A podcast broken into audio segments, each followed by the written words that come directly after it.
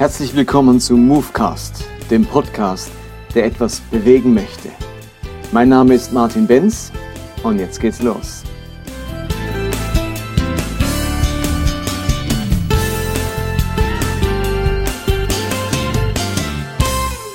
Hallo zusammen, willkommen zu Movecast Nummer 31. Bevor ich loslege, möchte ich eine Buchempfehlung loswerden. Ich habe in der letzten Woche das neue Buch von Rob Bell gelesen, What is the Bible? Was ist die Bibel? Auf Englisch bisher nur erschienen. Und äh, es ist ein Buch, das er gemacht hat, zusammengestellt hat aus einer langen äh, Blogserie, die er vor Jahren gemacht hat, wo er auf die ganz zentrale Frage eingeht, was ist die Bibel, wie müssen wir sie verstehen, äh, welche Hermeneutik müssen wir anwenden und wo er auch auf ganz viele konkrete Fragen eingeht. Und all das hat er jetzt zusammengestellt in diesem Buch, kurzweilig zu lesen. Es ist, wie Rob Bell typisch, jetzt nicht tiefst theologisch, aber viele gute Bilder, einleuchtende Argumente. Mich hat es sehr angeregt, mich, mir gut gefallen, ähm, um mein, mein Bild zu schärfen, wie wir mit der Bibel umgehen, wie wir sie sehr ernst nehmen, sehr wertschätzen und trotzdem nicht in typisch fundamentalistische Versuchungen verfallen im Umgang mit der Bibel. Also ich kann euch dieses Buch sehr empfehlen. Rob Bell, What is the Bible? Ansonsten möchte ich an dieser Stelle weitermachen mit der Schöpfungsgeschichte, die ich faszinierend finde. Ein unglaublich tolles Bild. Die Autorengemeinschaft hat sich unglaublich viel Mühe gegeben, um die zentralen Themen der Menschheit, des menschlichen Lebens, des menschlichen Empfindens aufzugreifen, auch der menschlichen Erfahrungswelt und äh, das in einem wunderbaren Bild wiederzugeben. Und ich habe letztes Mal vom Garten Eden gesprochen, vom Paradies, was das zu bedeuten hat. Und nun heißt es in Genesis 2, Vers 9, und Gott der Herr ließ aus dem Erdboden vielerlei Bäume wachsen, begehrenswert anzusehen und gut zur Nahrung. Was der Mensch in diesem Garten nun vorfindet, sind ganz viele Bäume. Und das Hebräische ist im Allgemeinen sehr sparsam mit Adjektiven. Aber hier haben wir in einem Satz gleich drei Adjektive auf einmal, nämlich vielerlei, begehrenswert und gut.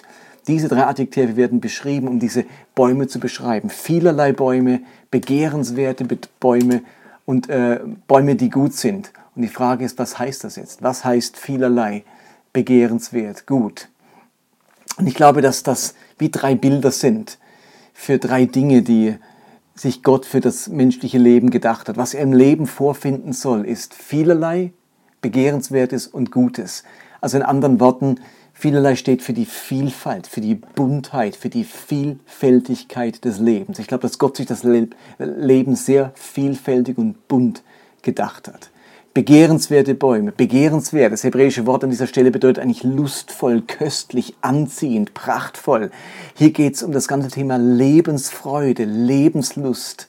Dieser Ort, den Gott den Menschen bereitet, ist nicht nur ein bunter, ein vielfältiger Ort, es ist auch ein Ort der Lebensfreude, der Lebenslust, des Genusses. Und gut, gut zur Nahrung bedeutet einerseits natürlich, dass es gut schmeckt, aber hier ist es vor allem ein Bild dafür, dass das, was Gott sich im Leben für uns gedacht hat, eben gut für uns ist, gesund für uns ist, uns gut tut. So stellt Gott sich das Leben vor, das er den Menschen bereitet. Vielfältig, lebensfroh und so richtig gesund für das menschliche Leben. Und in Vers 16 heißt es jetzt, von allen Bäumen im Garten darfst du nach Belieben essen. Dieser Satz den finde ich ganz wichtig. Der erste Satz, den der Mensch aus dem Munde Gottes hört, lautet, von allen Bäumen darfst du essen. Also der erste Satz ist zunächst mal eine, eine Erlaubnis, ein Angebot, greif zu. Hier ist die Fülle, iss. Also da ist eine Mentalität von Großzügigkeit, von allen Bäumen darfst du essen. Und das Problem ist, natürlich kommt im Satz danach äh, die Bemerkung, nur nicht von dem Baum, der dich gut und böse erkennen lässt.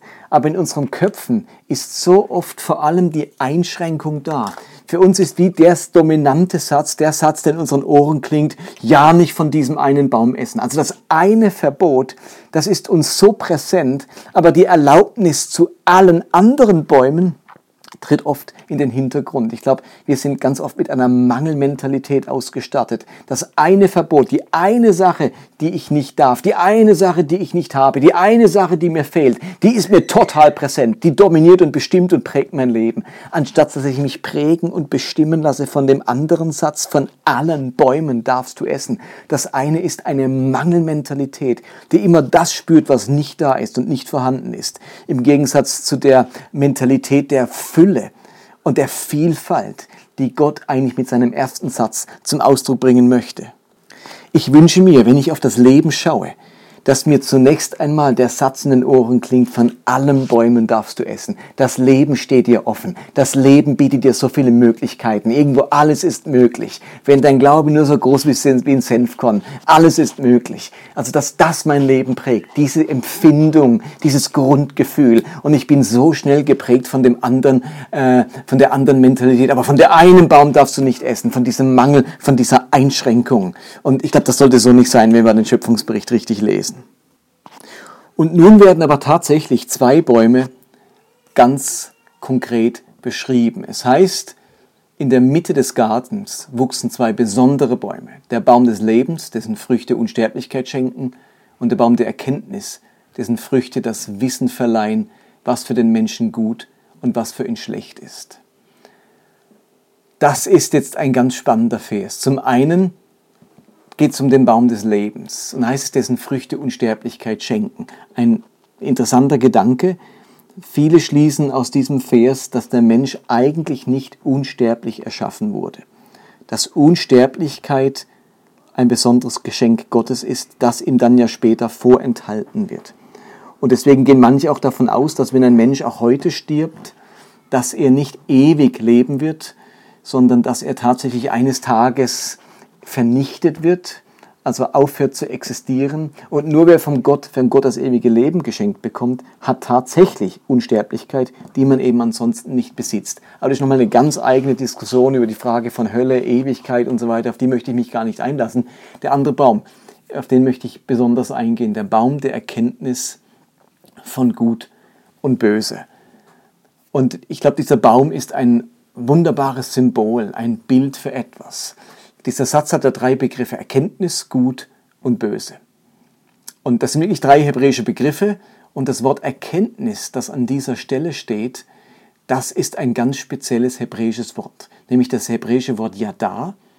Und das bedeutet im gleichen Kontext, im gleichen Kapitel an späterer Stelle den Geschlechtsverkehr zwischen Adam und Eva. Adam erkannte seine Frau damit ist gemeint, Adam schlief mit seiner Frau. Und für diesen Vorgang des, der Sexualität, der Intimität, des tiefen Vertrautseins mit, von zwei Menschen wird das Wort Yada gebraucht. Und beim Baum der Erkenntnis, da geht es nicht um eine intellektuelle, analytische Erkenntnis, sondern es geht bei diesem Begriff Erkennen eben um ein zutiefst Vertrautwerden mit etwas, sich etwas aneignen, einen innigen Umgang pflegen. Ich könnte auch sagen, dieser Baum ist der Baum des zutiefst Vertrautseins mit etwas. Ich weiß zutiefst im Inneren Bescheid über etwas. Und worüber weiß man nun Bescheid? womit wird man zutiefst vertraut bei diesem Baum? Mit Gut und Böse. Und das ist jetzt in der Lutherbibel, in den meisten Übersetzungen nicht geschickt übersetzt, gut und böse. Weil das macht so den Eindruck sofort von was Moralischem, gut äh, im Sinne von anständig, gerecht, richtig, so wie Gott es will, so von, ähm, von der Moral her. Und böse im gleichen Sinne, moralisch böse, die böse Gesinnung, der Mord, das Schlechte und so weiter. Aber das ist nicht gemeint, sondern wir müssen überlegen, wie wird vor allem das Wort gut und böse hier in diesem gleichen Kapitel, in diesem gleichen Kontext gebraucht. Und das Wort gut wird mehrmals im Schöpfungsbericht gebraucht, aber nie moralisch, sondern es kommt zum Beispiel die Stelle vor, gut zu essen. Da meint nicht, damit ist nicht gemeint, es ist moralisch gut, von dem Baum, von den Bäumen zu essen oder so. Oder wenn später heißt, ähm, es ist nicht gut, dass der Mensch allein sei. Damit ist nicht gemeint, es ist moralisch verkehrt, wenn man jemand Single bleibt, dann sündigt er oder so sondern was damit gemeint ist mit gut und böse, das, was gut für mich ist, das, was mir gut tut. Das ist damit gemeint. Es geht beim Guten um das, was mir gut tut. Das, was das Beste für mich ist. Und beim Böse geht es darum, das, was mir schadet, das, was mir nicht gut tut, das, was schlecht für mich ist. Es geht beim diesem Baum im Paradies darum, dieser Baum verleiht das tiefe Wissen, was für das menschliche Leben gut ist, was ihm gut tut und was ihm schadet. Das ist die eigentliche Bedeutung von diesem Baum. Und nun ist ja das Spannende, dass der Mensch einzig von diesem Baum nicht essen soll. In anderen Worten, dieses Wissen, was mir wirklich zutiefst und langfristig gut tut im Leben und was meinem Leben langfristig schadet, über dieses Wissen verfüge ich nicht. Darüber habe ich kein, keine Verfügungsgewalt. Dieses Wissen ruht allein in den Händen Gottes. Nur Gott ist derjenige, der zutiefst weiß, was meinem Leben gut tut und das meinem Leben schadet. Und damit ist wirklich das Grundlegende gemeint. Natürlich weiß ich, äh, dass mir ähm, äh, viel Sahne und fette Pommes und was weiß ich schadet und dass mir Sport tun gut tut. Es geht nicht um dieses äh, Wissen, sondern um dieses grundlegende Wissen, was meinem Leben, dem menschlichen Leben an sich gut tut und was ihm schadet. Und das, was dem Menschen gut tut und ihm schadet, das erfahre ich eben, oder hätten Adam und Eva nur erfahren aus der Beziehung zu Gott aus der Gemeinschaft mit Gott. Dieses Wissen steht ihnen nur zur Verfügung in der Beziehung zum Schöpfer. Und deswegen ist die Beziehung zu Gott so wichtig. Dieser Baum von Gut und Böse, das ist kein billiger Gehorsamstest Gottes, sondern der will dieses, dieses Bild will zum Ausdruck bringen. Was menschlichem Leben wirklich gut tut und schadet, das weißt du nicht wirklich. Das weiß nur Gott. Und nur in der Beziehung zu ihm wirst auch du vertraut damit, was deinem Leben gut und was ihm schadet. So hat Gott sich das Miteinander zwischen ihm und den Menschen gedacht. Er schafft ihn als sein Ebenbild. Das heißt nicht, dass der Mensch aussieht wie Gott und dass Gott nun ebenfalls einen großen Zeh und einen Bauchnabel hat. Das heißt nur Ebenbild, dass der Mensch in der Lage ist, mit diesem Gott Beziehung zu pflegen. Das heißt Ebenbild. Da sind sie auf, auf Augenhöhe. Sie sind beide zu einer gewissen Maß an, an, an Emotionalität fähig, an Seelenbegegnung, an Kommunikation fähig. Das kann Gott eben nur mit dem Menschen, weil er ihn als Ebenbild erschafft, also in anderen Worten zur Beziehung, zur Kommunikation, zum Austausch mit ihm fähig. Und aus dieser Beziehung heraus bekommt der Mensch das Wissen, was ihm gut tut und was ihm schadet. Und wenn wir jetzt ein Kapitel weitergehen, zu Genesis 3, dann wird genau diese Beziehung durch das Bild der Schlange torpediert. Es heißt in Genesis 3, Vers 4, nein, nein, sagt die Schlange, ihr werdet bestimmt nicht sterben.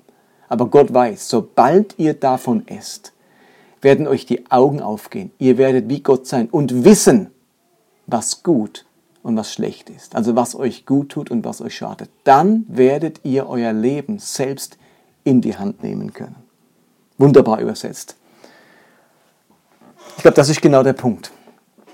Es ist diese uralte Versuchung des Menschen, sich zu sagen, Augenblick mal, ich weiß selbst am besten, was mir gut tut und was mir schadet. Das muss mir keiner erzählen. Das muss mir Gott nicht sagen. Damit bin ich selbst vertraut. Ich bin meines Glückes Schmied. Ich kenne mich, ich weiß mich. Ich habe jetzt dieses Bedürfnis, ich habe jetzt dieses Verlangen, ich habe jetzt dieses Gespür. Ich habe diese Ziele. Ich will selbst entscheiden, was mir gut tut, was ich im Leben will und was mir schadet und was ich bleiben lassen möchte. Ich will mir das selbst anmaßen, mir selbst zumuten, dass ich das entscheiden kann. Dazu brauche ich Gott nicht. Und aus dieser eigensinnigen Entscheidung, was mir langfristig gut tut und schadet, folgen nun all die menschlichen Fehlentscheidungen, die menschlichen Fehlüberzeugungen, die die, für die die Bibel dann später ein Wort hat. Hamartia, Fehltritt, Sünde, eigentlich Zielverfehlung. Also Sünde ist im eigentlichen Sinne, dass ich mir anmaße, selbst am besten zu wissen, was mir gut tut und was mir schadet. Dazu brauche ich Gott nicht. Und in dem Moment, wo ich mir das selber anmaße, stirbt die Beziehung zu Gott, zerbricht die Beziehung zu Gott. Und deswegen kann Gott sagen, an dem Tag, wo du von dem Baum isst, wirst du sterben. Und der Mensch ist ja nicht wirklich gestorben. Wiederum ein Bild dafür, da stirbt etwas, nämlich deine Beziehung zu Gott. Und plötzlich bist du allein gelassen. Alleine gelassen. Mit der Frage, was dir wirklich gut tut und was dir wirklich schadet. Der Sündenfall erzählt uns also nicht die primitive Geschichte, dass Gott bei der Menschheit so eine Prüfung eingebaut hat. Mal gucken, was, wie diese Wesen sind, die ich da geschaffen habe. Mal gucken, ob sie anständig sind, ob sie gehorsam sein können. Ich baue da so einen Test ein. So ein Baum, der ist, eigentlich dürfte man von dem auch essen, aber einen muss ich ja, muss ich ja musste ich ja aussuchen, äh, von dem man jetzt irgendwie nicht essen darf, um diesen Test durchzuführen. Äh, und der Mensch versagt. Er besteht den Test nicht und jetzt ist Gott so stinkesauer, dass er ihn rausschmeißt. Nein, nein, der, der Sündenfallgeschichte will uns erzählen, dass Gott über das tiefe Wissen verfügt, was jedem Menschen zutiefst gut tut und was ihm schadet, dass er allein menschliches Leben führen kann, gelingen lassen kann, zur tiefen Erfüllung bringen kann. Und dass Menschen immer wieder den Eindruck haben, dass sie das Wissen selbst haben, dass sie darüber selbst verfügen können und dass sie am allerbesten wissen, was ihnen gut tut und was ihnen schadet. Und das führt zu unendlich vielen Fehlentscheidungen. Und wenn wir unsere Welt heute anschauen, unseren Planeten anschauen, unsere Gesellschaft anschauen, dann sehen wir, wozu uns diese Millionen und Abermillionen von ständigen Fehlentscheidungen gebracht haben an den Rande des Ruins in unserer Welt, zu einer Anhäufung von Zerbrüchen, von Sünde und von Bösen in unserer Welt, weil wir eben die Verbindung zu dem verloren haben, der zutiefst damit vertraut ist, was Menschen wirklich gut tut und was ihnen schadet. Darin liegt die eigentliche Problematik des Sündenfalls. Das will uns diese Geschichte erzählen. Und dieser Zerbruch der Gottesbeziehung, das führt nun zu einem dominierenden Lebensgefühl. Als die Beziehung zum Schöpfer verloren ging, entsteht bei Menschen ein dominierendes Lebensgefühl. Und ich glaube, dieses Lebensgefühl bestimmt jedes menschliche Leben und steckt am Ende hinter jeder menschlichen Fehlentscheidung und Sünde. Und was dieses dominierende Lebensgefühl ist nach dem Sündenfall, darum geht es in der nächsten Woche.